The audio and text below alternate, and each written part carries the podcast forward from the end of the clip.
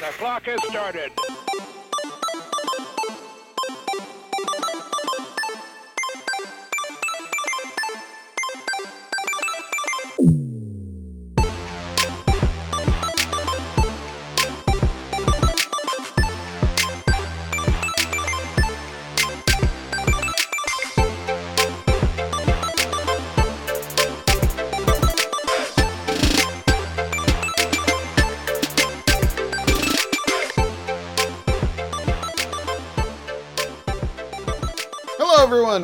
Welcome to That Pixel Life. This is episode 164, recording on October 30th, 2021. Tomorrow is Halloween. Ooh. My name is Zach Anderson, and this week we are discussing uh, God of War coming to PC? Question mark. Some remasters, some delays, Sony's state of play. Well, really, one thing about Sony's state of play that I'm excited about, and I know my co-host. Justin, still hacking up along Carter, is excited about. Bunger, bunger, bunger. yes, yes. That's what, as soon as it opened up, like my jaw hit the floor. At first, I thought it was a whole new game, but the fact that it's like free DLC and it looks Yeah. like they've like added a bunch of new bug snacks and like a bunch of new content and stuff to the game. I'm like, dude, that's I'm so happy for them. Yes, Like, we I'm will. glad it. It's, We will be discussing soon, and uh, yes, I am very excited for the snackening. Um, so it's just me and Justin today. We uh, it's been guys, it's been about a week and a half. Uh, it was the it was the biggest storm the Bay Area has seen in about 30 years last week. And so we lost internet for a big part of it. Um, uh, we could not record last week, scheduling conflicts, life jumping up in the mix. And then this weekend, with Halloween being tomorrow, uh, kind of was another cluster, if you will. Um, and so you have me and you have Justin, and we are here for you on the airwaves for this week. Um, thank you for hanging in there with us. We appreciate it. Hopefully, yeah, Shannon, we we missed you guys. we did, we did. Uh, hopefully, Shannon uh, and or Robbie will be joining us next week. Uh, we can get back to normal as we shift into post Halloween, pre Thanksgiving mode. Black Friday on the horizon, all that fun stuff.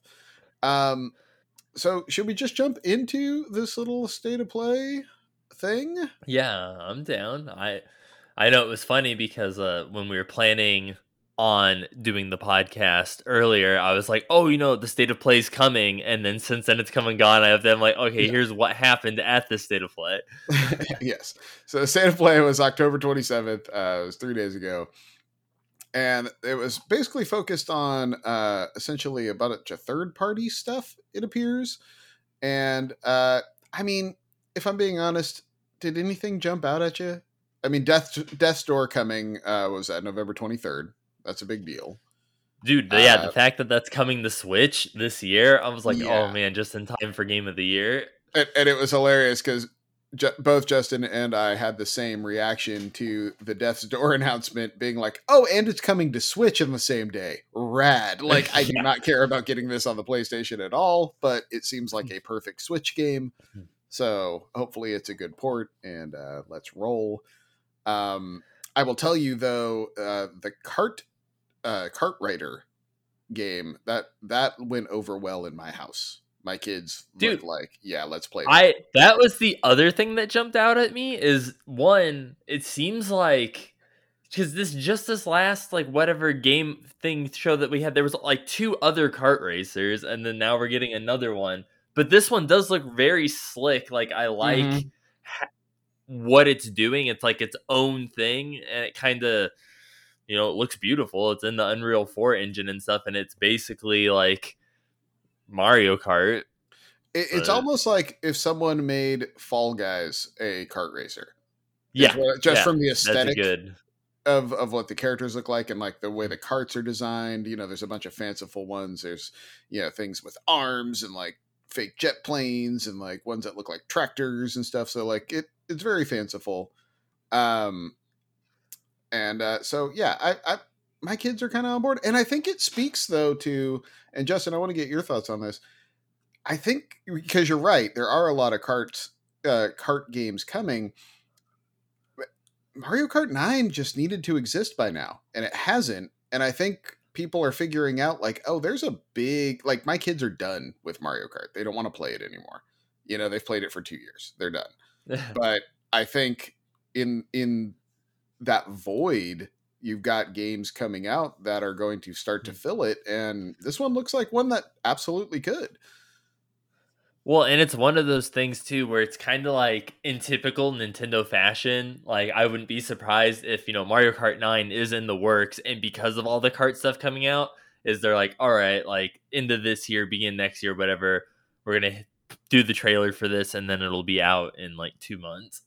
hmm Totally. And that's usually what Nintendo does. They let other people prove that the market is there for it and then they swoop in just like all the metroid fan games like oh metroid people still like that and then they shut those down and they're like here's our own metroid 2 remake and here's right. this and so um i you know anytime you get like fighter trailers like king of fighters 15 it always makes me go like man i wish i was good at fighting games but that scene is yeah. so rocky like i'm just i'm never gonna jump in, you know? So I don't know. Like it looks cool. I like the rebirth of the 2D fighter. I'm I'm I'm on board because like I suck at 3D fighters like a lot, a lot, way more than just uh, uh the, the the usual fighting games. So I mean, it might be one of those ones if it comes down on PlayStation Plus one day or something, I'll I'll mess with, but I don't know. Dude, I actually thought for this state of play, the biggest surprise is that Five Nights at Freddy's is still a thing. Like, I thought that long, like, since, like, quit being popular, but the fact that there's, like, more games coming out, I was like, do people even, I thought everyone kind of moved on from that to other things at this point. Well, I, it probably was way more popular three years ago when they started developing that game. And, right. and now they're like, well, shit I guess get it out. Uh, you, you know what game looked really uh, kind of intriguing, and I want to see more of it, like more of an in-depth showcase on it. Is a, the Little Devil Inside game? Yeah, no, the art style of yeah. that immediately grabbed me, and the fact that it looks kind of like weird. It has kind of like almost like a board game kind of esthetic mm-hmm. like looking with it, but, but uh, yeah, it's the same thing where it's like I don't really know what you're doing, but I like how it's like you're in the train and then it like zooms out and stuff, and you can actually see the entire world. And like the overworld maps are almost like photorealistic, but like yeah. the characters are very blocky and board gamey looking. Like it's it's a cool balance between the two, and it's got like you know, it looks like there's action adventure parts, like you there's like 3D fighter parts of it, but also inventory and puzzle and and there was like fishing in part of the trailer and stuff like it it looked kind of rad i don't know like i'm it's one of those like it's one of the trailers where it doesn't quite show you enough to to really get a grasp on what the game is but at the same time i showed me enough to know i want to know more about it. So in that right. regard good trailer you know? Yeah it has your interest piqued yeah, I wouldn't be surprised if it's like one of those where they can only show so much because of like how like narratively driven sure like the game is or something they can't like give away too much and it might be one of those two where it might just be like a I don't know, like a five hour game or something like that, you know, something that's like a short little like beginning to end like story that they don't want to like give too much away of. I mean, but at the same time, it's got, you know, all this uh there was like cooking elements in there and stuff like it, it had all these systems that speak to a way bigger game. So i'm not sure i'm not sure. Um there, there was a game that was launched or announced coming to playstation that's going to launch with playstation plus if i could speak uh that first class trouble game which kind of seems like there was there was uh what was the game where you're at a party and you're trying to kill people oh, um, yeah, it's uh oh god, because it's kind of like Hotline. Are you talking about the one that's like Hotline Miami ish? Yeah, yeah, it's like uh yeah, very rudimentary like Party Killer or something like that. It might be Party Killer. It might be Party Killer. Yeah, but the um uh this seems like Party Killer, but like a super hi-fi big budget version that's like third person instead of way the camera way pulled out, and you can kind of it's got like that hitman thing where you can dress mm-hmm. up like other things and and try to change how you look and you, you appear to be a robot that like can change your appearances so you can dress up with other things and all that and and you're trying Yeah, when i I was just say when I first watched it, I immediately thought like Among Us, like it's like a Yeah. big, like you're trying to be the imposter, like sleuthing around. so it's one of those things where it's got the it's got the pieces where I could see it being really fun, but at the same time it looks very convoluted. So I, it, you know what, it's probably one of those things where PlayStation Plus is the best place for it. Get get a Yeah. user base, get people playing it, and then the world will tell you if it's any if it's worth a damn or not. You know. Um, but let's okay. We we've had our we've had our amuse bouche. We've had our appetizers. Let's let's talk Bugsnax. The Isle of Bigsnax is coming free early 2022. My birthday is early February, guys. Just saying if you want to drop it, that'd be great. Um and uh, Bugsnax was one of those like hidden gem games uh, right around the PlayStation 5 launch. If you haven't played it, I highly recommend you play it. It trust me, the game is nothing what it looks like. If you're watching trailers and you're like, this game looks dumb as hell, you're kind of right. It does it, but it's not what those trailers tell you it is at all. yeah, if you listen to last year's Game of the Year podcast, it was on both mine and Zach's, like very high up on our Game of the Year list. That game uh, pulls the rug out from under you at the end pretty well. And to the point where I am curious how this game exists or how this DLC exists. It has to be something you do before the end of the game, right? Yeah, that's what I'm kind of thinking is because in Bugsnax before the end of the like they you, a talking prompt basically like is acknowledging like once you do this, there's going to be no point of return. So I imagine like from like the main island hub and stuff, there will be like a new doorway or something to access this new DLC. And also from the end of that game, there is no point of return. Like there's no point of continuation really. So I'm kind of curious, especially considering you know Chandlo and Triffany, Shelda, they're all they all show up on the in the trailer as in on this island with you. And there are ways where those characters do not follow you to the end of that game. So I'm kind of curious on um yeah how this is all integrated. But also they appear to um are they appear to be adding a almost Animal Crossing type layer to it where you can organize or, or uh, organize. You can accessorize your living space and you can dress up your uh, bug snacks and stuff. Like i'm all down with throwing my hat on some bug snacks um yeah, I was like, it's time and time has proven that putting little hats on stuff is a Hey. 10 out of 10 addition to any game. hey you got me every time. Like I, oh i can throw some mouse ears on this bug snack? Yep i'm i'm in i'm in you got me. Uh but yeah so it's a, a new biome. There are 12 uh new bug snacks and then uh it says 30 quests and over 100 challenges? Like that's a lot so i'm curious to see what that is. Uh but so the whole thing with is you know per the name these are all Bigsnax. So like you've got bungers but they appear to be like double cheese bungers instead of your standard bungers. Uh giant uh celery s- stick monsters. Uh huge pizza moth dudes you know so i'm i'm i'm on board. I'm down.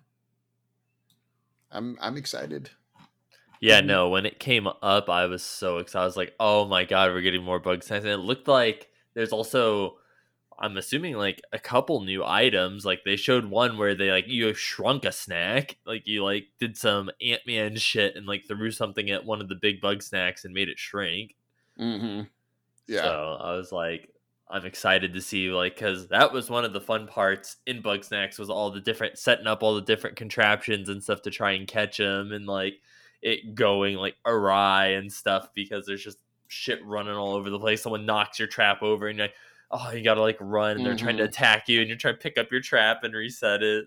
or like figuring out how to trip up the the huge banana split Sunday dude to break him into pieces and all that stuff. Yeah. And yeah, like that that was that was part of the glory of Bugsnax was just figuring out how to get each snack because they all are unique and how you get them. Like those freaking uh the praying mantis guys that are made of burritos, like those things Oh, are a yeah. nightmare to try to figure out. Then you got to launch them into the water and all that crap. It's like, oh man. Anyway, um, so yeah, that that's pretty much the big thing from State of Play that I took away that I was really excited about. I mean, there's some, like we said, there's some other games in there that I'm I'm looking forward to. We'll be interested to see. Uh, the little devil inside probably being top of that list, but uh, Bugsnax. The big takeaway was Bunger, Bunger, Bunger, Bunger, Bunger. Give me that. Um, Bunger. So in the in the interim, in our two weeks here, uh, hey, did you know GTA is coming back and it's sixty bucks and it's all three of the original games, and then and then the, in the interim they delisted all the PC versions that currently exist, so you can't buy them anymore. So you have to buy the uh, the new ones that are coming out. I mean, I mean, it's it's one of those things. Like, sure, I I guess it's fine, but I don't know, man. Like, I don't, I don't, I just don't have any desire to play those anymore. Maybe I grew out of them. I mean, I never really liked like GTA for me was always one of those series where I was super into it for like eight to twelve hours, and then I super wasn't into it anymore. And I mean, Vice City, I liked a lot. I finished Vice City, and uh the add-ons to GTA 4 I really liked, but the main game of GTA 4 I didn't like at all. Like Ballad of Gay Tony was great, and uh, the Motorcycle Gang one was really Lost in the Damned. That was really good, but uh, the main game it's like, yo cousin, come bowling with me. Like no, bro, Let's I'm go not- bowling. Yeah, I don't have zero desire to go bowling with you. Like I'm not doing that anymore. Um, the I, I'd say for me the writing in four was probably the worst, and I just by the time five came out, I was like, nah, I know me. I'm not buying this. I'm never gonna play it. Yeah, I'm good. Um I mean maybe have have you seen anything about them fixing like the shooting in the game? Have they cont- fixed any of the controls? Because that was always the killer for me in like San Andreas was like the shooting was just so bad. See, I don't know. Like, I know for this remake, it's like HD and stuff, and they've shown kind of side by side comparisons and stuff between the original and this new one. I don't know if they're like really messing with like too much else on it. Um, Mhm. and I'm kind of the same way. Like, I. I played like I played I've played pretty much all of them, but I only beat I beat Vice City and then I also beat um San Andreas are the only two I Yeah. think I actually beat. And it's like all the others I played like to a point. Like most of most of the ones San Andreas and before, like my main thing was just running around like hitting people and like entering the cheat codes and like fucking Sure. shit up, just using it as like a for you and your friends get together and just like fuck around and, until you die and then pass the controller off. Like Yeah, just create ultimate chaos, get five stars. yeah, Yeah, exactly. See who can last the longest. like, totally. um, but Well, I think yeah, San, I I, think San Andreas had the best story, but and also, I think that's why I beat it because I I thought the characters and the writing in San Andreas was like the funniest. yeah, but I think I think Vice City was the the perfect size. It was like that fifteen hour to twenty hour game. Mm-hmm. It was just you know like you could wrap it up pretty quick. You always felt like you were getting something done in it. Like there Well- there were parts of Vice or in San Andreas that just dragged. Like it was like oh my god, if I have to go back to San Francisco one more time, like holy crap. And Vice City One was the first one that introduced the motorcycle, which was really fun and stuff. And you'd get the there's like all the different places in the city to try and do like motorcycle tricks and like jump buildings and stuff like that. And then I really like the soundtrack for Vice City too. Of course, yeah, that 80s soundtrack. Which apparently they've they've they've said they've cleared a bunch of that. Of of all of them, Vice City appears to be the one with its original soundtrack mostly intact. So that's And that's at like the shitty part about like remakes and stuff like that too, with the music like that, like the licensing and stuff that they kind of have to jump through those hoops and stuff to try and make it happen. You you think that changes now? Like if you're making a game now that has like say Guardians, Guardians of the Galaxy just came out. It's got a bunch of licensed music, right? Do you think the contracts in that game are different than they would have been 10 years ago to allow for remakes? I feel like it has to be. And yeah. I feel like especially now with like music, you know, being pretty much 100% digital at this point and like with apps like, you know, Spotify and stuff being like the norm for like listening to music and stuff. I feel like that makes it easier to retain the music more so sure. now than it did back then and stuff with like the way contracts are set up and the fact that like you know i'm pretty sure like with like the newest stuff you can pretty much like pool like your spotify playlist or some shit if you mm-hmm. wanted to like in the game and stuff which you know it's all online at this point. I wish one of these streaming companies would just take on the task of figuring out licensing music on streaming though because like i've seen a bunch of stuff with the guardians game where it's like yeah if you stream it there's a mode where it cancels out all of the music but that takes away from like all of the scenes in the game because the music is very integral to like the feel of the fights and stuff so I know for the longest time people had issues with Nintendo music too. In like their trailers, like let's plays or like whatever would get copyright stricken and like monetized and like whatever for but I know I think like a year or so ago, like they heavily loosened that, so I don't think that happens as much anymore. But I know that was a big problem for like content people and stuff trying to play like Nintendo games or record let's plays and walkthroughs. Oh, Nintendo. Oh, Nintendo. Speaking of Nintendo, hey, I hope you didn't want to play Advance Wars, Justin, because because uh, that got pushed. so it's one of those things. To me, it's a blessing and a curse, and I do really want to play the Advance Wars, but it's a blessing mm-hmm. in the sense that I don't have to play it for end of the year now. It's like yeah, one less yeah. game on my list that, that I can take off, and I'm like, whew, like all right, I that's one less thing I want need to buy and play on my fucking Switch. So, I mean, that's one of those things where you know they they pushed it back to spring 2022, so not too huge of a delay. But I'm kind of with you where I'm like, you know what, it, just make it good, just make it like hit it out of the park, make it make it up to the standard people want, and we'll uh we'll just call it good at that point, you know. Um, Hey, I did want to ask you real quick. Did you see the uh the the Innistrad Crimson Vow stuff? Coming? Yes, of course I have, man, uh, dude. Okay, was... so so real real quick, guys. Uh, it's me and Justin, so you're gonna get some magic nerding out real quick. So uh, this is the new set coming from Magic the Gathering called Innistrad Crimson Vow, and and Justin, please enlighten us. Yes. So the first set that just came out, uh, I think it was like a couple months ago, was Innistrad Midnight Hunt. And normally, Magic sets used to come together in sets of like two and even sometimes three for like a block of cards. And that's how it used to be until like, you know, a few years back, like Wizards just started doing a lot of just, it's just one set, like each time it's its own thing. And then the next set has nothing to do with it. And with Innistrad, this is finally like the return of a double block set. So we had Midnight Hunt, which was mm-hmm. werewolf based, because the whole story with this is there's a wedding between werewolves and vampires. So it's like these two families kind of coming together and feuding. And so we got werewolves in Midnight Hunt, which was really cool, and some zombie stuff, some vampire stuff. But Crimson Vow is now the vampire half of the set, and it looks to be very heavily focused on vampires. And I've seen some cool zombie stuff in it. Um, we got Chandra, a new Chandra Planeswalker, and stuff is coming. It looks really cool. So I'm excited. Everything I've seen from it so far, the art. Oh, well, a new Sorin Planeswalker too, because of course he's the vampire Planeswalker. Yes. How many? Um, how many of them are there now? There's like third. Is this the third version of him or fourth?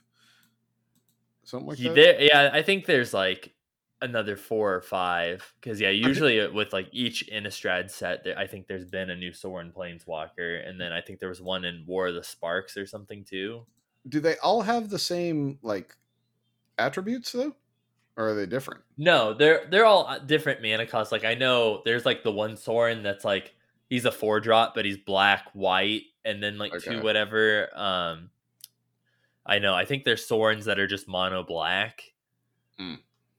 Um, but I mean, they all kind of usually do the same. They like most Sorin planeswalkers. They synergize with vampires. Either him creating a vampire or like giving vampires flying till end of turn or something, or like, and then usually like a ping effect, like doing damage or making you sack something.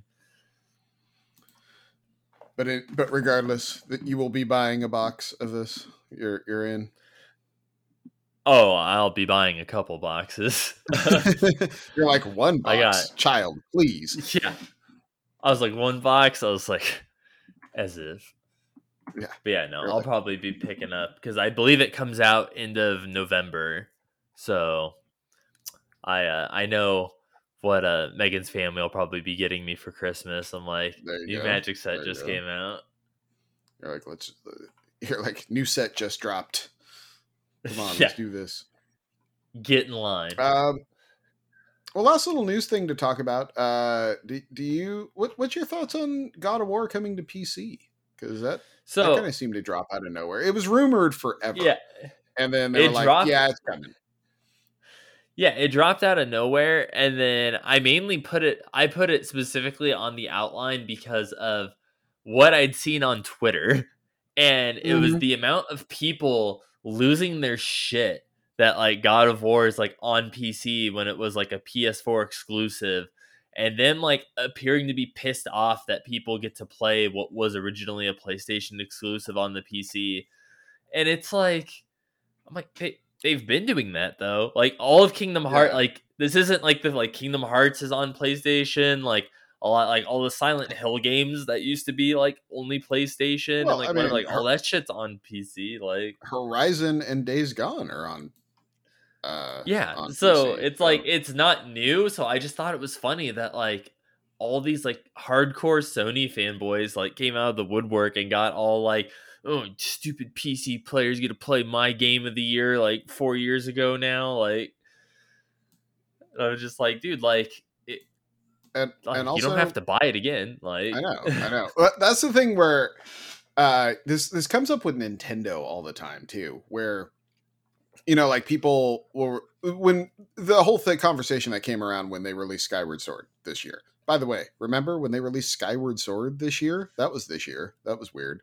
Um, but uh, it it it always comes up where people are like, I can't believe they're doing this and charging this amount, and it's like, well, if you own it already, don't buy it again. Like, it's fine. You don't have yeah, to like yelling that as they're slamming a bunch of crumpled dollar bills on the GameStop Yeah. counter, buying it again. Like, it's Like- like, okay, you don't have to if you don't like- want to. Or like when they made the Switch just a screen upgrade, and it's like, I can't believe I'm paying this. Ma-. Like, You do not have to pay that. It's Yeah. fine. Like there is no reason for you to buy this. Like it's it's okay. Like They're like, lazy Nintendo couldn't put a faster processor in this, even though I bought four of them, and I'm gonna scalp three of them and keep Yeah. one for myself. yeah, it's like guys, calm calm down. Calm, just calm down a little bit. Um no, I think I think it's pretty awesome that a bigger audience is going to be able to play that game because that game is freaking rad. Like that game's really impressive on a bunch of levels. And I think it's smart of them to set the stage for Ragnarok, which is supposed to, you know, my guess is Ragnarok probably drops fall next year. I mean, they've been saying mid 2022 and all that, but my guess is like let's just hold that one back for holiday. Like that's going to be one of their biggest games next year. So like let's just let's just hold that back. Um dude and it, was funny because i saw a lot of people like when they did announce it too like someone posted on twitter and was like man i can't wait for the mod community to make this for god of war and it was kratos but as yoda and Oh, then his nice. son as little as the child that's great. and i was like god damn it and then i saw like the same thing but with uh um ethan winters as the child and then the uh eight foot vampire mom as Nice. nice. Kratos, and it's like, yep, the the community's gonna just mod the shit out of it and make all the funny, funny I did- ha-has. I did see the one that was uh someone took the uh took Vader's head and made it the head of the dude you're hauling around the entire time. I thought that was really funny. If it would like talk to you like Vader the whole time, that would be really good. right? Um now we are not players of the smash genre you know th- that type of fighting game just never really spoke to me doesn't seem to speak to you much either uh and you know the nickelodeon one came out do you have thoughts on the wb one that they're making apparently like gandalf versus Yeah. batman like Yeah, I saw like I don't know if that's true or not. It's it'd be funny if it was because I mean they had like Shaggy in it. They had Yeah. fucking Rick Sanchez from Rick and Morty, and I'm like, dude, what the hell? Like, i mean are, are we just living in the Mugen verse now like it's like you know it's like the I old, guess like early 2000s fighters that's just like every character you've ever thought of fighting it's like the only place you could see uh, Captain America fight some like anime schoolgirl you've never seen before, and he gets wrecked. right i don't know man. It's the whole thing seems really weird. Like at the same time i'm kind of with it. I'm kind of like yeah let's do this. Like sure let's get all let's get stupid with it. Like i want to see gandalf call down the eagles and kill batman. Like let's go. His final smash, he's like, "You shall not pass," and like splits Oh, the that's stage in great. half. that's great. That has to do it. Or or just you know the balrog comes up from beneath and like grabs the character and pulls him down or something that'd be great. Uh but yeah like to your earlier point about uh uh advanced wars not coming out because holy crap there's a lot to play. Dude i have no idea how i'm playing all this stuff between between now and like january 1st like like a i don't own a lot of this already and i'm looking at this list going like holy shit this is going to get expensive. Um and b like i just don't have the time in the day like i know you're not an rts guy i really want to try age of empires 4 and thankfully that's on game pass so i can just download that uh because apparently that's really good guardians of the galaxy shockingly getting great reviews and people telling me to play it like that game I figured I could write off and never worry about. And now I'm like, well, shit, maybe I've got to check that one out. Uh, you know, we've got, uh, oh, of course, Jurassic World Evolution 2 dropping next month, which will be purchased in my house, just so you know that. Uh, but the new Fatal Frame just came out. Like, Halo's coming, Forza's coming. Like, thank you, thankfully Forza and and Halo are Game Pass. Um, I mean, shit, Mario Party. Are you getting Mario Party? You, is that something you're gonna do? Um, like Mario Party is one of those things That- where it's like no. I it, it's a no because it's like I love playing them, but it's just like I don't usually play. Like usually, if I play it, I play it at someone else's house or Sure, something. Like. I don't. I'm not usually the big host with all the people coming over and stuff, so I don't usually get to play like a lot of multiplayer stuff like that. well, and when we do host, because we do host, and, and we usually do the Jackbox games. Yeah, So I'm kind which of Which I do. I did buy like all those when those were on sale for like forty dollars for like Yeah. Jackbox like three through six and stuff. I was like, all right, like, so I have all those. Yeah, like I'm I'm excited to try Jackbox 8. That's another one that that just came out. Um but yeah, man, like there's just there's so much still to play and and it's kind of like the the Pokemon Diamond and Pearl remakes are still Yeah, coming. I was like, that's that's one of the ones because like most of the stuff I still wanted to play was like stuff that already came out, like Chicory, um, Mhm. the Great Ace Attorney Chronicles. I wanted to check that out. Still, I still haven't played Ratchet and Clank.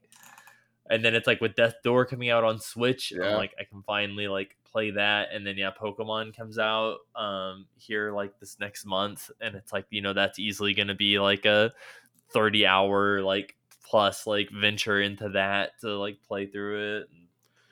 And then by the way, a game that we haven't talked about at all but is coming in December that I'm probably going to pick up is Danganronpa Decadence, like the collection. Have you ever Oh played, yeah, Have you ever played those Uh, games? I I've never played them, but I've like Oh. watched. I've wa- I, so I personally haven't played them, but I've watched like Game Grumps and stuff have Mhm. like played it and stuff. So I've watched other people play it, and it looks like is- wild. like it is your kind of game, dude. Let me tell you. yeah, like, no, it is very Yeah. weird. it, it it's it's they're wild as hell, and it's like the first three games, and it's coming to Switch in December, like December third. yeah, I I'll. So, I'll probably pick that up too. so if that one is it, that one needs to be like five dollars under sixty dollars, and I'm probably buying it. You know, if, if it's like one of those things where if I see it at like fifty nine ninety nine, I'm going, mm, I don't know. But if I see it at fifty four ninety nine, I'm like, oh, three games, hey, deal. Like, just weird. You're like, it doesn't get any better than that. Right. All right. Well, I guess we should talk about things we actually have been playing. So let me let me before before we we go into the game of the week, maybe the month. Um, I'm going to talk to you about the Riftbreaker. You- you- Yeah, I saw that you had been playing that. And, Yeah. Um, I saw it on Game Pass, but I haven't downloaded it yet. So I highly recommend if you're going to play it on Game Pass, do it via PC, not the Xbox, because it is a keyboard and mouse game. Um, it is very much it. It's weird. It's so I'm a StarCraft guy. I'm an art. I'm an old school RTS guy. Like I like building bases. I like building forces. I like what marching those forces into other bases and watching chaos. You know. Um, this one is way more of a like Dawn of War Company of Heroes style RTS, where you're building Okay. a base, but you have a hero unit, and you're it's more about defense and careful expansion um, versus just building up as large an army as you can and going forward. So essentially, you uh, you come through a rift. You are a person in a large mech suit, and uh, you have an AI with you in the mech suit, and you're basically sent to strip mine this planet. Is kind of where I'm at so far. I'm only I'm probably two or three hours in. Uh, you you starts with teaching you the basics. You build a uh, you know a main building. You're getting attacked by the local uh, fauna that's trying that doesn't really like that you're there all that much. But there, but so far I haven't seen any like sentient life. It's all just, or I guess they're sentient, but uh, no like advanced life. It's all just like animals so far. Um, but they uh, attack and you can defend yourself. You have like essentially a big mech sword that you can swing. You've got like a pulse rifle and you've got like an energy beam gun. Um, that and they everything but the sword has ammo that you need to create. So you have your regular building. You've got to build like power generators. They can be solar. They can be gas. Uh, they both have co- cost benefits for that. Uh, you've got or you need to mine, you know, and all this stuff to build your stuff and and different things. And you figure out real quick, like, oh, I need to build fences, I need to build turrets, I need to build all this stuff because you will get overrun super fast. Um, and it's it's cool. It's like a it's like a neat evolution of the RTS. It's one of those things where I wish it would develop a little faster. It hasn't really held me as much as I wanted it to, um, as far as held my attention. But the uh, it's one of those things where like I could see myself absolutely playing a Riftbreaker two and being in love with it after they kind of figure out what they're doing and learn the lessons. There doesn't seem to be a multiplayer that I can see. Maybe I just haven't unlocked it yet, which kind of detracts from it. But uh and they and you know they're in like kind of a bummer space because Age of Empires 4 just released and I think if you're an RTS person, you've probably already started Age of Empires 4 because that one is reviewing off the charts. So kind of a bummer for Riftbreaker. But uh it, it's on Game Pass. Game Pass is the right price for it. Like if I had paid sixty dollars for this, I'd probably be kind of bummed because it doesn't seem to be the end all be all that I want it to be. But it's a cool it's a cool game to play and it seems to be a lot there i just don't know if i'm going to spend the time to unlock the the cool shit that's there you know Yeah. so uh but yeah if you find yourself with some time and you and you are an rts person like myself uh you can do a lot worse than Riftbreaker um i you know, I find it kind of on on par with like a like Dawn of War 2, that type of game. Um I wish it had some more unit type stuff like Dawn of War 1 or Company of Heroes. I think that would be a lot more fun to play, but that's obviously not the type of game they're trying to make. So, I don't know. It's it strikes a weird balance. It's a it's a good hodgepodge of like a bunch of parts of different types of strategy games, but it's okay. So then I was playing that and then I was on Steam and I saw that a demo dropped for a game I had never really heard of, but I was on the store and it's like, oh, new demo for this game called Inscryption. And that is I N S C R Y P T I O N, like crypt in the middle of that. Um, and and it appeared to be a card game and a roguelike and a bunch of things that uh, it's kind of an escape room thing were in the description. I don't know, like I'm not really the hugest fan of all of those things, and you put them all together, it seemed like eh. But I was like, ah, screw it. I'll I'll download the demo. The demo's small. It was really highly reviewed, and I was like, oh. And then I saw that it was made by the guy that made Pony Island, and I'm like, oh, oh, okay. It's probably at least like funny or twisted or something the demo is essentially the first uh the first part of the game up to the first boss. And uh it starts with kind of an fmv of a guy going huh i wonder what's on this and putting like in a disk a floppy disk and booting it up.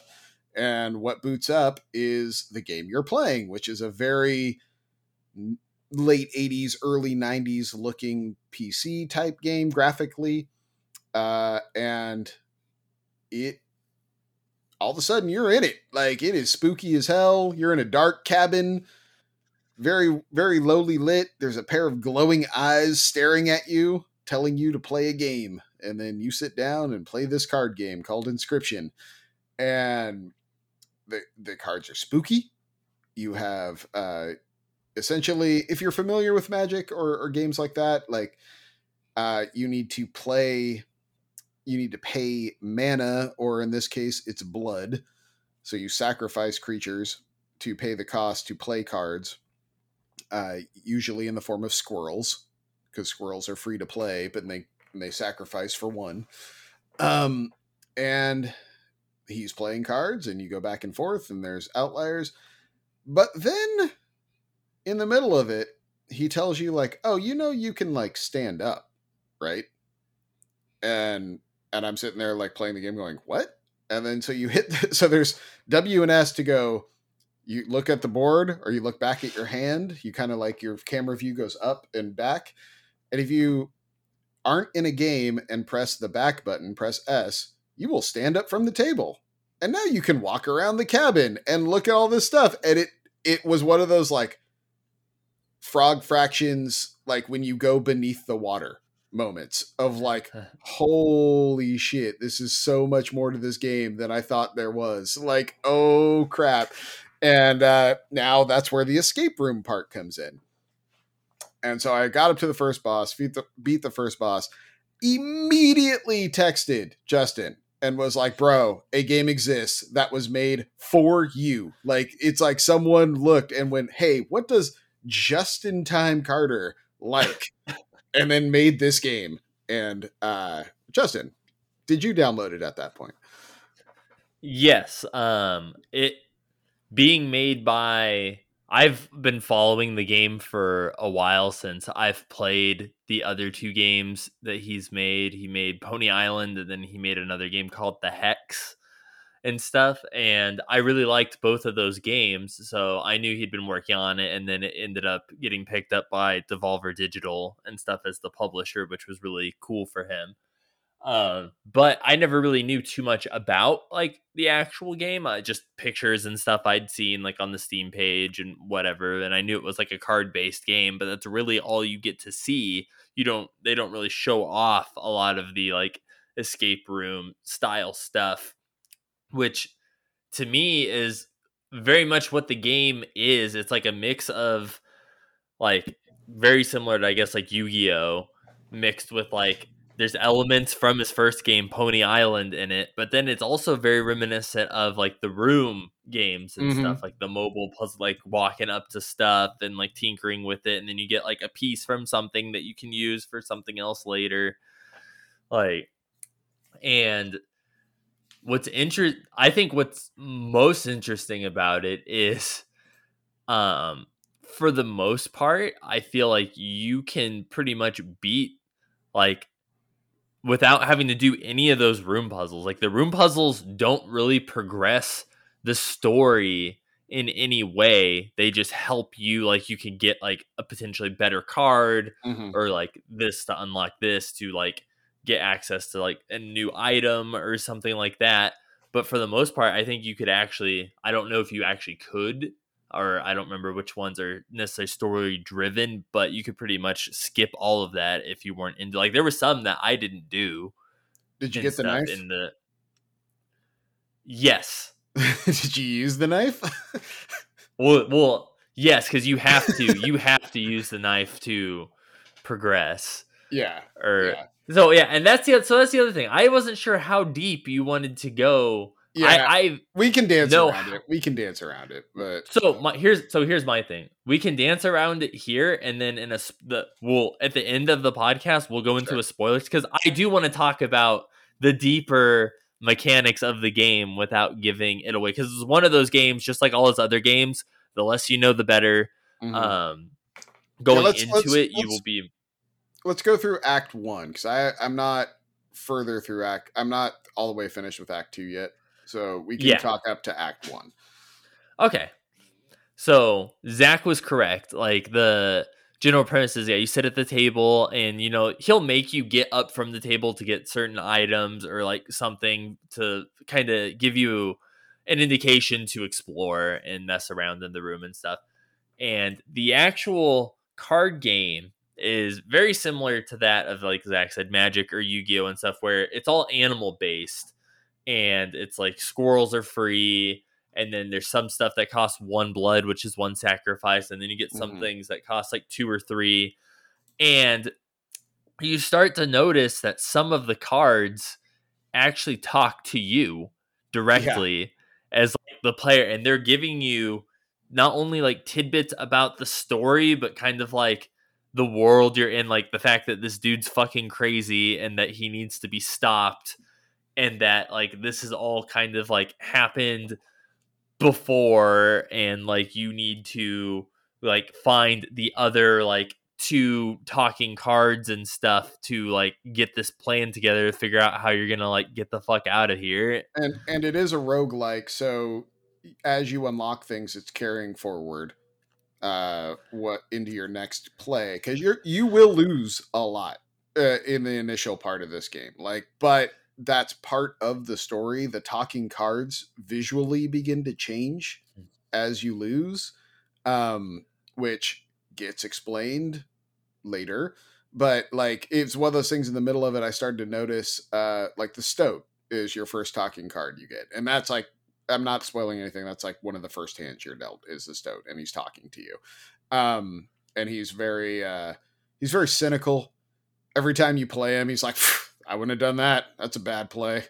Uh, why'd you put me here? Like hope you keep me alive this time. Like he's always he's always razzing you um but you know around the fifth time you sit down at the table uh you realize the stoat's appearance is beginning to change which i was very puzzled by initially um and that starts and that but that by the time you finish act one that makes sense like why that's happening. So it's it's cool stuff like that where there's the short game of the immediacy of the of the run that you're in and it's important and things are happening there and it's it's viable to pay attention but there's the long game over all of it that you're going through and how it carries forward and the game really rewards you for paying attention it's it's one of those things like it's it's kind of easy to zone out but every run a little thing will happen that will really help you if you just paid attention and went like, "Oh, oh, oh, I got it. That locks to that and I needed to get over here and do that." You know, it's it's it's little stuff that really start to stack up. And that's the other I was trying to think of what the other Slay the Spire is the other game mm-hmm. I was mm-hmm. trying to think of. And that's like when you're actually playing the game like on the map and stuff, it's very Slay the Spire where the whole point is your deck you start out with is pretty shit. Like there is only a couple cards in it, and it's mainly squirrels, and then like a couple other things. And that's it. And the that, whole point is when you're going sucks.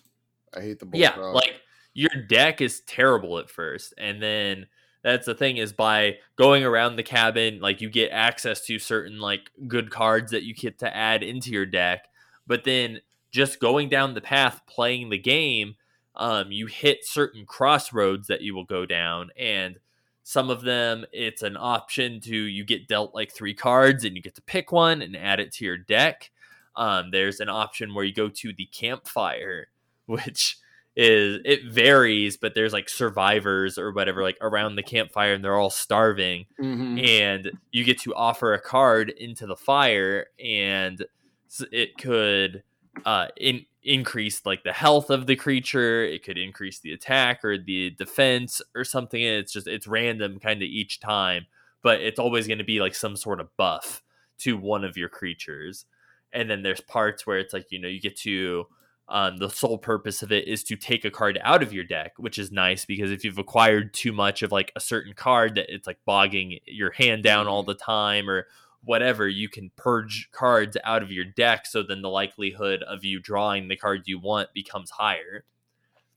And uh, there's also like the mushroom power up that lets you kind of also eliminate cards, but in a way that can power them up, which is cool. Um, there's a sacrificial altar. Everything in all the power ups are very twisted. Like they're very. This game is very dark. So like, yeah, um, so speaking of Twisted, let, us yeah. talk about some of the items in the game. Okay. because I feel like that is where the twistedness shines. So this game, much like like we said, Magic, Yu-Gi-Oh, in those games, your life points are determined by numbers, by like who wins. In this game, who wins, it's determined by there's like a judge, like one of the typical weighted scales, where either side, and when you do damage, like an object gets placed on the scale to then tilt it. And once it tilts all the way on either your opponent's side, then you win. If it tilts all the way on your side, then you end up losing. And that seems to be so six, the six points, I think it is. Yeah, yeah. Yeah. I think it's six. And so it's like six. And then, but it's like every time you take damage, you know, it like reverts back. So it's like you could be so close to win. It's like, oh, I just need one more hit, but then you get hit like four times, and then it's like back in the middle again, and mm-hmm. you're like, oh no. But so the object you're putting on there are teeth. Yes. And every time you deal damage, you put gold teeth on their side, and then it encourages you to also. There'll be points where you're like about to win, and he'll be like, "Oh, I concede," like you know, no more. And you could take his concession, or if you feel super confident and you know you're about to do a bunch of damage, you could say fuck you and attack him anyway. And then all the excess damage, you get excess teeth, which come in handy because on the map there's shops and stuff, and that is the currency is teeth. Yeah. It's and, like this gold. And one of the first items you get in the game is a pair of pliers. And they don't tell you anything about it. They're just like, here's a set of pliers. And you're like, okay, and then so like anyone else, I just used the pair of pliers just to see what it would do, figuring it would adjust one of the cards. No, you rip a tooth out of your own head and put it on the scale to do yeah. a point of damage. So yeah, yeah. What it does is anytime you use it, you pull out one of your own teeth and you put it on your opponent's side to do a point of damage. Which and every single time, I mean, they show like the pliers like in first person view yeah. like go into your fucking mouth and you hear like the noise and like the screen goes red and then you see the tooth get put onto the scale and it's not like a normal tooth. And i love it because the first time you do it he's like wow i didn't think you'd actually do it. All right cool. But yeah so this game is is is dark and they're uh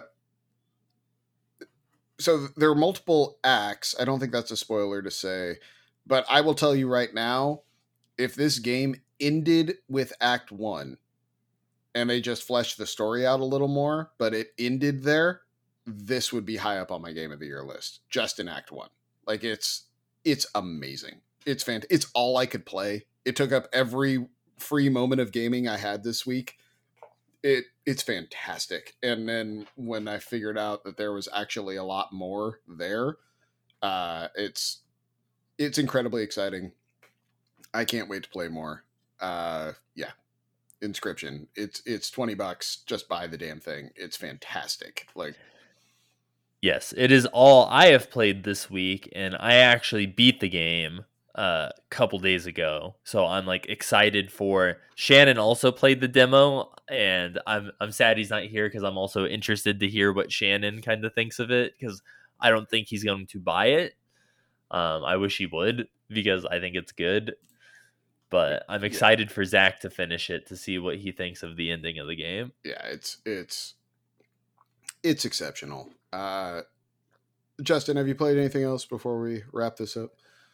Um, I so one. What is that anime game that you were talking about a couple weeks ago? That it was some anime bullshit, but you said oh Scarlet fighting... Nexus. Scarlet Nexus. Scarlet Nexus. Yes. Okay. On, let me write that down. All right, because yes, I was looking for like I couldn't remember what the fuck it was called, and I was like, oh, dude, what was that game that Zach was talking about? So I didn't play Scarlet Nexus. I'm trying to remember what the game I downloaded was that I thought was the one you were talking about. It just came out on Game Pass. I think it begins like with an A, but it has like really nice artwork. But like the actual game looks like it plays. It was a PS3 game where it's like the 2D, like really ripped and super like chick with huge tits and stuff. And it's like you go left and right, and it's like a 2D kind of beat 'em oh, up. That yeah, you can play what, what the hell was Dogma, that? something like that? No, it's it. Yeah, it's, it's like dark, Darkest Dungeon. No, um, not Darkest Dungeon. But you know the game I'm talking yeah, about. Yeah, I guarantee if Shannon was here, he'd know it because he's yeah. He's I, I like played that. it, but I can't remember what the name of it is. But this game is very similar to that. It has like that same like art style, like same kind of character build and stuff. Like, um, and I thought that was the game you're talking about, and I started playing it, and I was like, dude, this isn't that good at all. like, I don't You're like, what know what the fuck. This? And I was like, dude, this can't be the game that Zach was talking about because I was like, the combat is most certainly not the most badass thing I've ever seen. No, and no. It, that is so, not it. Yeah, so I can't even remember what that game, but it's on Game Pass. And but I also checked out um Flynn, Son of Crimson. Okay which was a Game Pass game that came out around the same time as Skatebird and stuff like that. And I downloaded it and I just hadn't played it. And it's pixel art, but it's like really nice pixel art. Like it's mm. very pretty. Um, it's a lot of fun. It's a nice kind of chill. Like after beating inscryption and like going to this, it's like a very kind of like just simple kind of chill game. It, it reminds me a lot of like a icon iconoclast the like 2D kind of uh platformer, kind of Metroidvania, but it's like very okay. simple, very this one's very kind of like level oriented and stuff. It's kind of like a Donkey Kong country kind of style map and stuff and it's like every level's its own individual thing and you're just kind of going through it like trying to just go from left to right and like beat stuff up and collect like the little red crimson shards and stuff but like it was super fun. Like it's not something that's like I'd be like, "Oh, bro, you need to play this game." Mm. But it's just like a kind of I want to play something, but I don't really want to think or like have to worry and stuff, but there's enough of it there that it's not like boring. It's not like you're just sitting there like, "Oh, dude, this is so fucking easy." Yeah. But there's like a little bit of challenge, but not too much to where at any point I think you'd ever get like frustrated with the game. Uh did you see that they released a a big patch for Skatebird? I kind of want to give Skatebird another try. I saw that you know they were supposed to do that, like they were going to fix the camera, yeah, and stuff. And that's the thing is, it's like I don't even know if fixing the camera would be like enough for like I would definitely check it out again. But, Fixing fixing the camera is enough for me to try it again because that was my hugest thing. Like I literally just couldn't see what I was doing, and it was yeah. killing me. You know, um, the other thing that came to Game Pass that I wanted to ask you about is are you going to try Forgotten City? I you know, I saw that came out on there. I don't really even know I think what that's about. So that's a Skyrim Like- mod that they broke out into an entire game. And uh, the developers behind it got the funding and broke it out into its own game. And apparently it's fantastic. Like it is really highly rated. Um, I'm like as soon as you said Skyrim mod, I was pretty much like Yeah. immediately sold, I'm not gonna lie. and, and it just came to Game Pass. Apparently, there's like a time travel mechanic in it. Uh, you go back in time to this forgotten city, hence the name, and like there's a whole thing there where it's it's like there's like a prophecy that you could be the end of all things or something like that, and you're trying to figure out what the hell's going on. I don't know. I, I I'm I'm very not sure about it, but I, as soon as I saw it was a Skyrim mod, I'm like, I bet Justin's gonna play that. So Yeah, I'll definitely have to uh check it out. and it ju- and it just came to Game Pass. So yeah, exactly. So it's like the the buy-in cost yeah, is you know. But yeah, dude, I'll. De- I just like I'm looking at the trailer for it like now and stuff because like I said, I didn't really like look at. I saw it looked interesting, but um, but yeah, no, I'll definitely have to check it out. Well, why don't we go ahead and wrap the main part of our show? We're going to do a little Inscryption Act 1 spoiler talk at the end of this. So if you are down for that, hang out with me and Justin and talk a little Inscryption. If not, no harm, no foul. And I will check in with you guys next week when we do this all again with a new batch of games and hopefully Shannon joining us. Um, but let's go ahead and do some Act 1 Inscryption. Justin's so excited. You should see him. He's so am, excited. dude, because it's so good. It's so good. Um, okay, so uh, real quick, my biggest piece of advice uh, to anyone playing this game is do the puzzles to get the squirrel head because the squirrel head changes the game. Like it, yes. like my runs after getting the squirrel head became where are the where's the the wood carver on the map? I'm going there. Like that's that's where that's what my game became because dude the first time i got the uh the the the body that gave them the plus one after they've been on the turn or after no no no i got the one that let me uh bring them back into back into my hand when you sacrifice them Mm-hmm. and so it became real clear like oh don't play anything turn one. Get two squirrels and you're basically undefeated at that point. Because now it's like i got two squirrels in my hand cast a big creature draw. Or, or uh, uh, draw a card cast a big creature cast another one get both squirrels back in my hand. Oh i've got a grizzly now? Sweet i'll grab one more squirrel boom boom boom boom boom and you just like you just roll at that point you know Dude, yeah, dude, the squirrel death totem is a game changer. It's the squirrel head with the death whatever body so that when it dies it comes back into your hand. And it's like literally like every starting hand you're always going to have like at least a squirrel. Yeah. And that's my thing like best hand for me is like squirrel like one drop, one drop, like a two drop or like a three Yeah. drop. And then that way it's like, dude, I literally don't have to draw anything but another like squirrel my first like two turns. And then it's like I can just literally from then on, whatever I draw, I can just cast out of my hand immediately. I, I made a whole run that was bone based. We didn't talk about that in the main thing, but you know the second uh, economy of the bones, and and that was really fun. Like I just basically like eschewed anything that cost sacrifice and just went with bones. And because when you figure out like, oh, I can blow these candles out over here and get smoke cards. Uh, did you know that you, you blow the candles out over by the skull, you get smoke cards? Oh, uh, when you're exploring? Yeah, Yeah, yeah. Well, it's funny. Like I didn't actually realize that you get car. I I did click because I just clicked on everything and stuff. Like I did put the candles out. That makes sense though because you know in the boss fights, um, one of the bosses normally that's how about you have you have two candles Yeah. and at any point, and then you can like die once, and then one of the candles gets blown out, and then if it gets blown out the second time, it's game over. but anytime you go into a boss fight, the boss automatically blows one of your two candles out and then you get a smoke card in return or whatever for him doing that. Now you can only do that three times in a run uh, to get cards. So I would save them for like the boss encounters on the axe, you know, uh, and then and also pull the tooth out of the skull, also, so you get a free tooth. Is another one, um, and then you can if you tap the ram's head a bunch, you'll get a bone boon. So you get you start the game with one bone.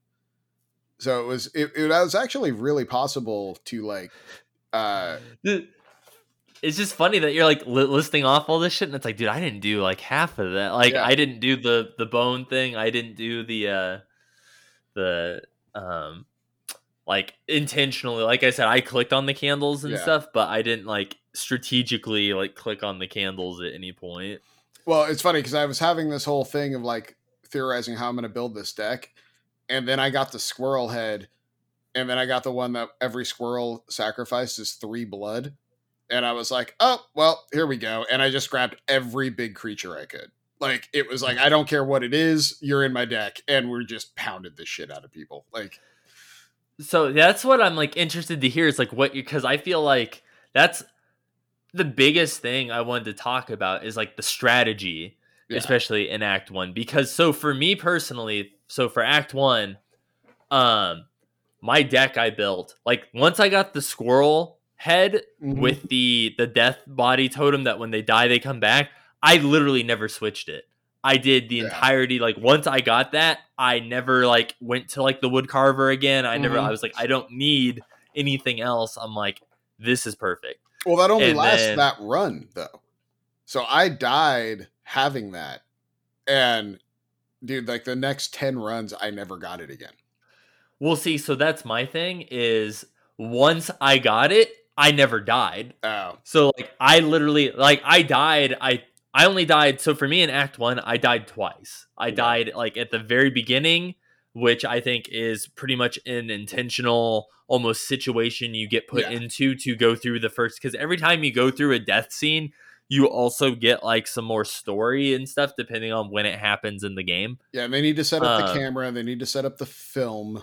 You know, so Um, so then the second time I died was just I don't remember what it was. I don't even think it was during a boss fight. I think it was just like I had already died like once and I got put like on the board. It was just a unfortunate situation I ended up in and I was like there's nothing I can do to prevent or stop this at this point. yeah, playing this game late at night, uh, man, I have very tiredly clicked on the wrong card sometimes and totally lost a game that way, and it kills. Oh me. yeah, there was like something yeah, where I like put something on the board and I was like, yeah, I shouldn't have done that this turn. I should have Mhm. waited, and I got aggressive. But my so my deck was I had the squirrels that died, came back. Most of my creatures were I had like two or three of the uh the prey mantis. yeah. The, the attack- God, the Mantis God, Oh, yeah. killer. So I yeah, I ended up with like three of those, and any chance I got to upgrade a card, I upgraded mantis. hmm Like I would give it because that was like is its worst part is its like defense and health. So if I got to a fire where there's more health, I'm like, Mantis got. it. I'm like more Yep. defense. I got it to like it's a two. I got it to like a two three that you know it attacks in like a split direction. So it effectively attacks twice in a turn. Oh And no, so the Mantis God attacks three times. It goes all. oh three. yeah, that's right. Yes, it goes straight. The yes. regular Mantis attacks twice. The, Yeah. the Mantis that was my goes all three. deck was I had mantises and then I had like a couple man I think I only had maybe two mantis gods and I think I had three normal mantises and then the rest were like I think I had maybe one grizzly and then I had like a couple wolves and one of my wolves is at one point in the game in act 1 uh he will split two of your cards in half and stitch them together Yeah, yeah. and I stitched my wolf and then like this like bigger different wolf together. So then he was like a super wolf and he Yeah, was looked all four. crazy.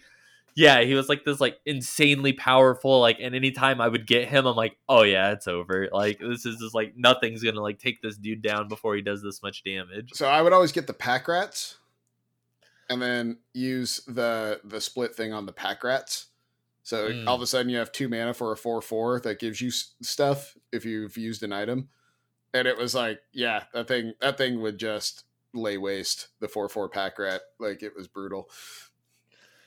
But the uh, so- but yeah, no, my, my main strategy, kind of similar to you. Like as soon as I found the Mantis God, I was like, oh, okay, we're we're taking him to the sacrificial ar- al- altars, and I always did it twice because he would usually get you two upgrades, yeah. but then anytime I tried a third, it would eat it every time, and and I paid for it a few times. Sometimes it did it after one. You'd get the initial upgrade, and then it would they would eat him after the second one. But the uh, I always went for it twice because then all of a sudden you've got a three one, and that takes out ninety percent of the cards on the board. You know, it's just like boom, boom, boom. Yeah, and that's what's an interesting strategy with this game too, is especially um, with Act One in specific, is your opponent only has a set amount of cards. Like if you honestly can fill your deck thick enough, you could get to the point where eventually your opponent will run out of cards and will be unable to do anything Mm-hmm.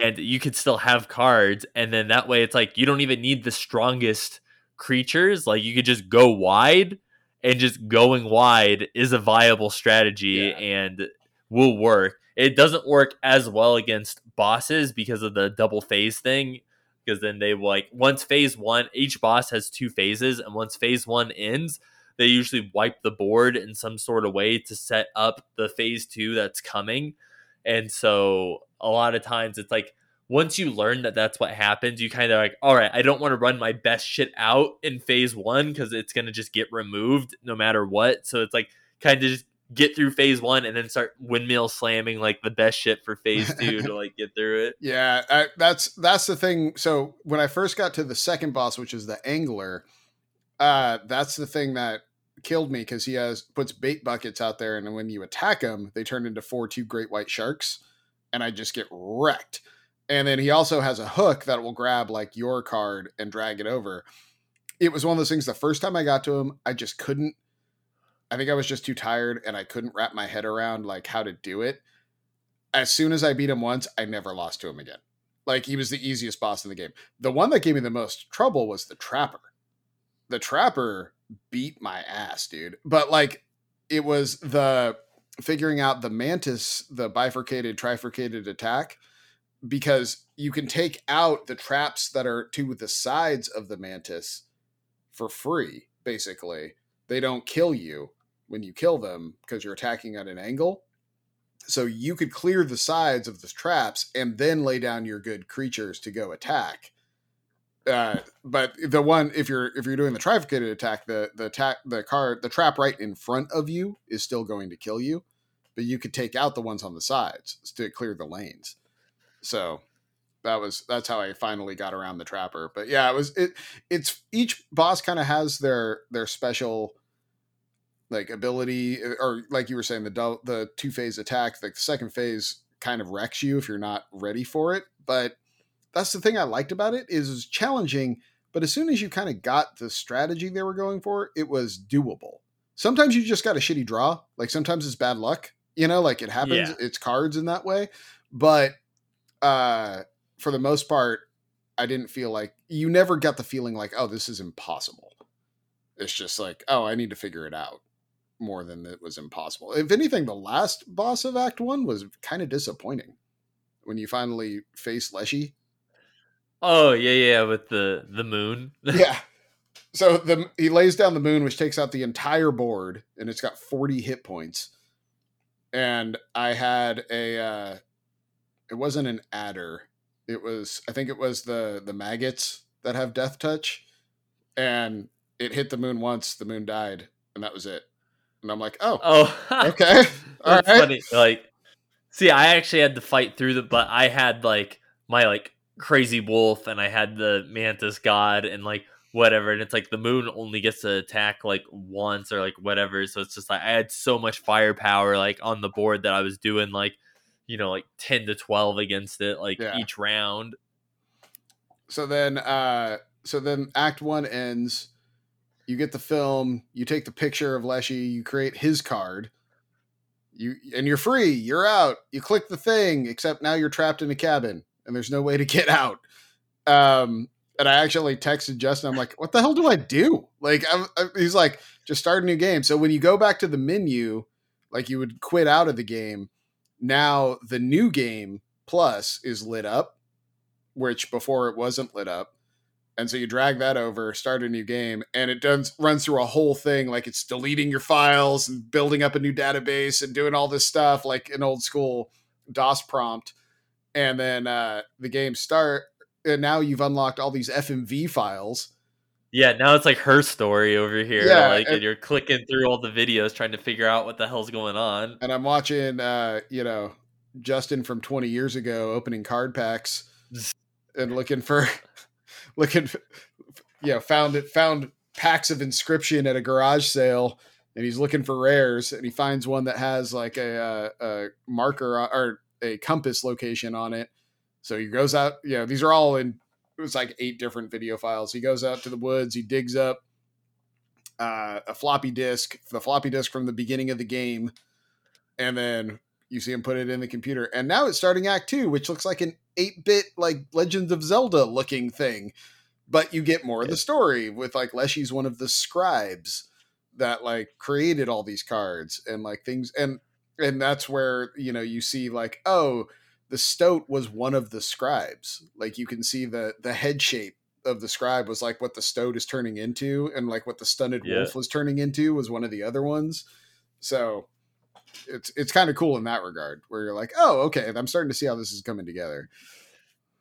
Yeah, and that's like what's interesting is like in act 2 or whatever, yeah, you get more of the story and then yeah, you find out that you know, the villain from like act 1 is just one of like four of these like gods basically Mhm. or whatever of their own domain. And like his is animal. There's the one chick who's like the necromancer, like skeleton, like whatever stuff is hers. Um P3, I think his name is whatever the robot and his stuff is like robot and like energy based and then the fourth one is um where it's like magic like wizards and like gym based Mm. and stuff So yeah, the game the game continues on from that point, and that's where I'm at now. So uh, I'm man, I'm super.